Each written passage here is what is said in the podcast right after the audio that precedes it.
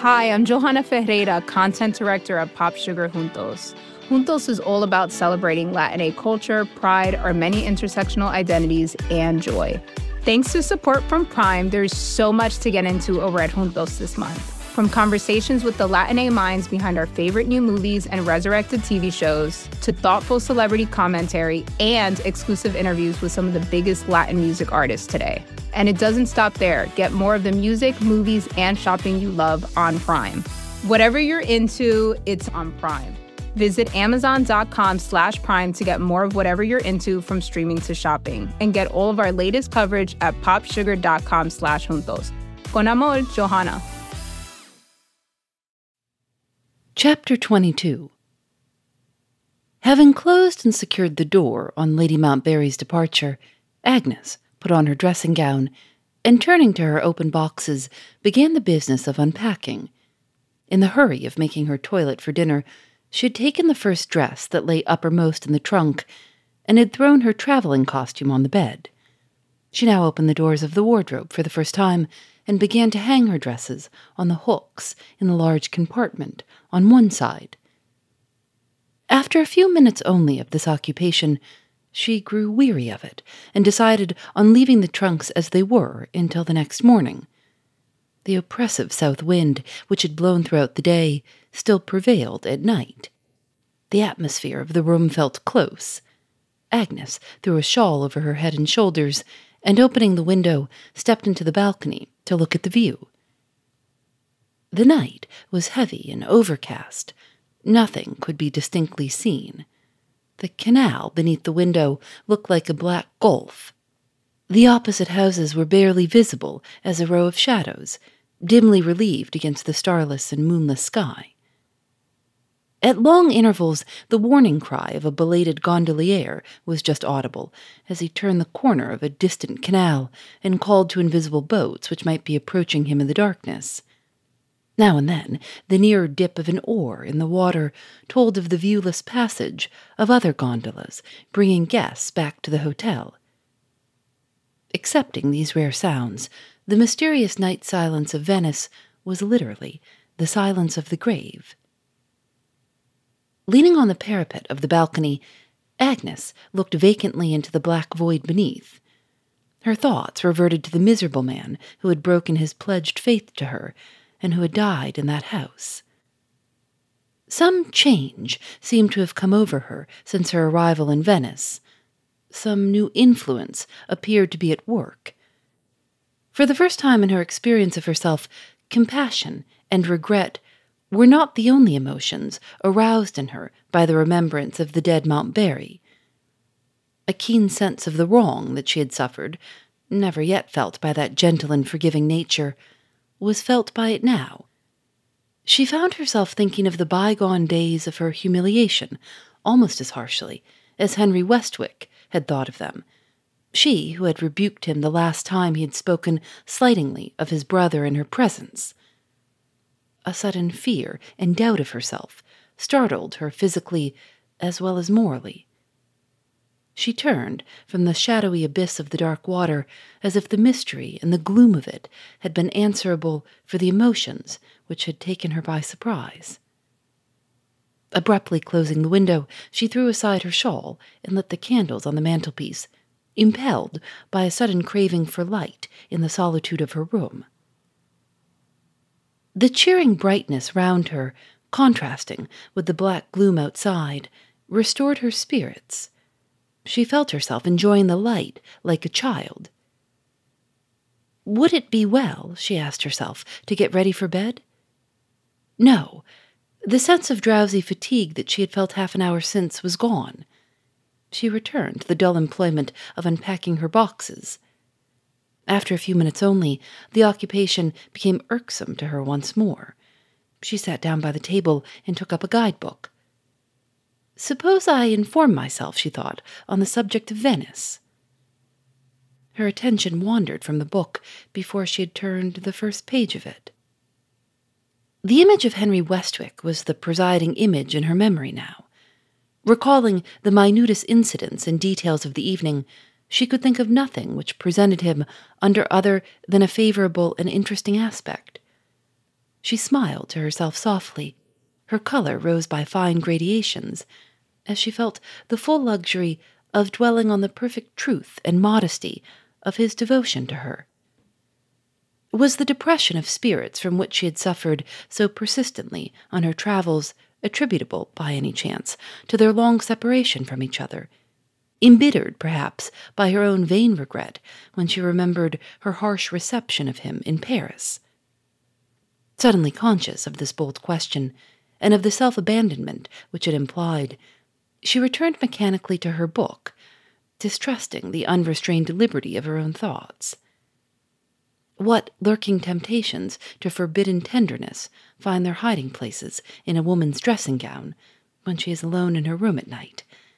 With her heart in the tomb of the dead Montbarry, could Agnes even think of another man and think of love? How shameful, how unworthy of her. For the second time, she tried to interest herself in the guidebook, and once more, she tried in vain. Throwing the book aside, she turned desperately to the one resource that was left to her luggage, resolved to fatigue herself without mercy until she was weary enough and sleepy enough to find a safe refuge in bed. For some little time she persisted in the monotonous occupation of transferring her clothes from her trunk to the wardrobe. The large clock in the hall, striking midnight, reminded her that it was getting late. She sat down for a moment in an armchair by the bedside, to rest. The silence in the house now caught her attention and held it, held it disagreeably. Was everybody in bed and asleep but herself? Surely it was time for her to follow the general example. With a certain irritable, nervous haste, she rose again and undressed herself. I have lost two hours of rest, she thought, frowning at the reflection of herself in the glass, as she arranged her hair for the night. I shall be good for nothing tomorrow. She lit the night light and extinguished the candles, with one exception, which she removed to a little table placed on the side of the bed opposite to the side occupied by the armchair. Having put her traveling box of matches and the guide-book near the candle, in case she might be sleepless and might want to read, she blew out the light and laid her head on the pillow. The curtains of the bed were looped back to let the air pass freely over her. Lying on her left side, with her face turned away from the table, she could see the armchair by the dim night light. It had a chintz covering, representing large bunches of roses scattered over a pale green ground. She tried to weary herself into drowsiness by counting over and over again the bunches of roses that were visible from her point of view. Twice her attention was distracted from the counting by sounds outside, by the clock chiming the half hour past twelve, and then again by the fall of a pair of boots on the upper floor, thrown out to be cleaned, with that barbarous disregard of the comfort of others which is observable in humanity when it inhabits a hotel.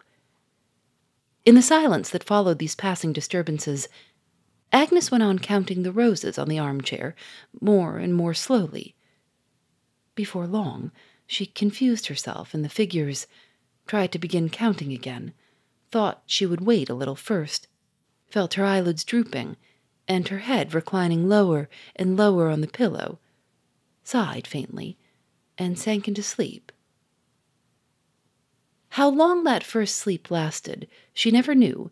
She could only remember, in the aftertime, that she woke instantly Every faculty and perception in her passed the boundary line between insensibility and consciousness, so to speak, at a leap. Without knowing why, she sat up suddenly in the bed, listening for she knew not what.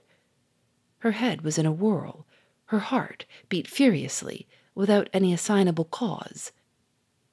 But one trivial event had happened during the interval while she had been asleep. The night light had gone out, and the room, as a matter of course, was in total darkness. She felt for the matchbox and paused after finding it. A vague sense of confusion was still in her mind. She was in no hurry to light the match. The pause in the darkness was, for the moment, agreeable to her. In the quieter flow of her thoughts during this interval, she could ask herself the natural question What cause had awakened her so suddenly and had so strangely shaken her nerves? Had it been the influence of a dream? She had not dreamed at all. Or, to speak more correctly, she had no waking remembrance of having dreamed. The mystery was beyond her fathoming. The darkness began to oppress her. She struck the match on the box and lit her candle. As the welcome light diffused itself over the room, she turned from the table and looked towards the other side of the bed. In the moment when she turned, the chill of a sudden terror gripped her round the heart, as with the clasp of an icy hand. She was not alone in her room. There, in the chair at the bedside, there, suddenly revealed under the flow of light from the candle, was the figure of a woman reclining her head lay back over the chair. Her face, turned up to the ceiling, had the eyes closed, as if she was wrapped in a deep sleep. The shock of the discovery held Agnes speechless and helpless. Her first conscious action, when she was in some degree mistress of herself again, was to lean over the bed and to look closer at the woman who had so incomprehensibly stolen into her room in the dead of night. One glance was enough. She started back with a cry of amazement. The person in the chair was no other than the widow of the dead Mount Montbarry, the woman who had warned her that they were to meet again, and that the place might be Venice. Her courage returned to her, stung into action by the natural sense of indignation which the presence of the Countess provoked. Wake up, she called out. How dare you come here? How did you get in? Leave the room, or I will call for help. She raised her voice at the last words. It produced no effect. Leaning farther over the bed, she boldly took the Countess by the shoulder and shook her. Not even this effort succeeded in rousing the sleeping woman. She still lay back in the chair, possessed by a torpor like the torpor of death, insensible to sound, insensible to touch. Was she really sleeping, or had she fainted? Agnes looked closer at her. She had not fainted. Her breathing was audible, rising and falling in deep, heavy gasps. At intervals, she ground her teeth savagely. Beads of perspiration stood thickly on her forehead. Her clenched hands rose and fell slowly from time to time on her lap. Was she in the agony of a dream, or was she spiritually conscious of something hidden in the room? The doubt involved in that last question was unendurable. Agnes determined to rouse the servants who kept watch in the hotel at night. The bell handle was fixed to the wall on the side of the bed by which the table stood. She raised herself from the crouching position which she had assumed in looking close at the Countess, and turning towards the other side of the bed, stretched out her hand to the bell. At the same instant she stopped and looked upward, her hand fell helplessly at her side. She shuddered and sank back on the pillow. What had she seen? She had seen another intruder in her room. Midway between her face and the ceiling, there hovered a human head, severed at the neck, like a head struck from the body by the guillotine. Nothing visible, nothing audible had given her any intelligible warning of its appearance. Silently and suddenly, the head had taken its place above her. No supernatural change had passed over the room or was perceptible in it now. The dumbly tortured figure in the chair, the broad window opposite the foot of the bed with the black night beyond it, the candle burning on the table, these and all other objects in the room remained unaltered. One object more, unutterably horrid, had been added to the rest. That was the only change. No more, no less. By the yellow candlelight, she saw the head distinctly, hovering in midair above her. She looked at it steadfastly, spellbound by the terror that held her. The flesh of the face was gone. The shriveled skin was darkened in hue, like the skin of an Egyptian mummy, except at the neck. There it was of a lighter color. There it showed spots and splashes of the hue of that brown spot on the ceiling, which the child's fanciful terror had distorted into the likeness of a spot of blood. thin remains of a discolored mustache and whiskers hanging over the upper lip and over the hollows where the cheeks had once been, made the head just recognizable as the head of a man. Over all the features, death and time had done their obliterating work. The eyelids were closed, the hair on the skull discolored, like the hair on the face had been burnt away in places.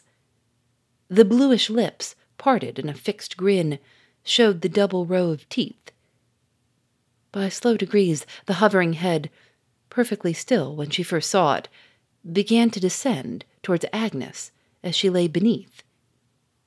By slow degrees, that strange doubly blended odor, which the commissioners had discovered in the vaults of the old palace, which had sickened Francis Westwick in the bedchamber of the new hotel, spread its fetid exhalations over the room.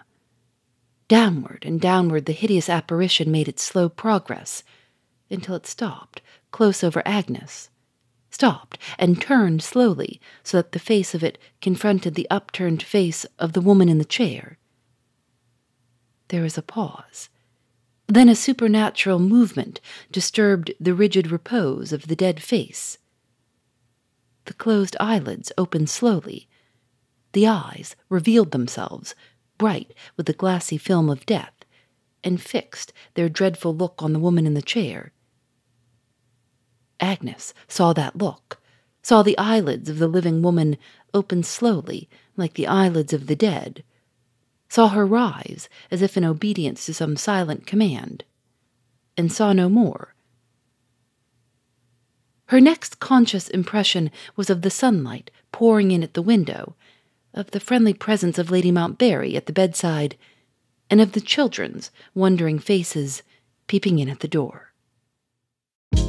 Hey, this is Scott Galloway, author, professor, entrepreneur, and most importantly, host of the Prop G podcast. We got a special series running on right now called The Future of Work, where I answer all your questions on surprise, the future of work. Questions including what are we missing when we work remotely, or how do we handle work life balance when a major opportunity comes knocking?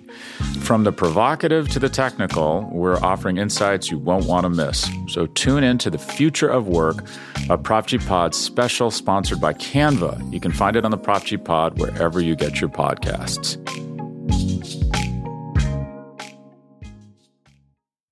Phoebe Reads a Mystery is recorded in the studios of North Carolina Public Radio WUNC.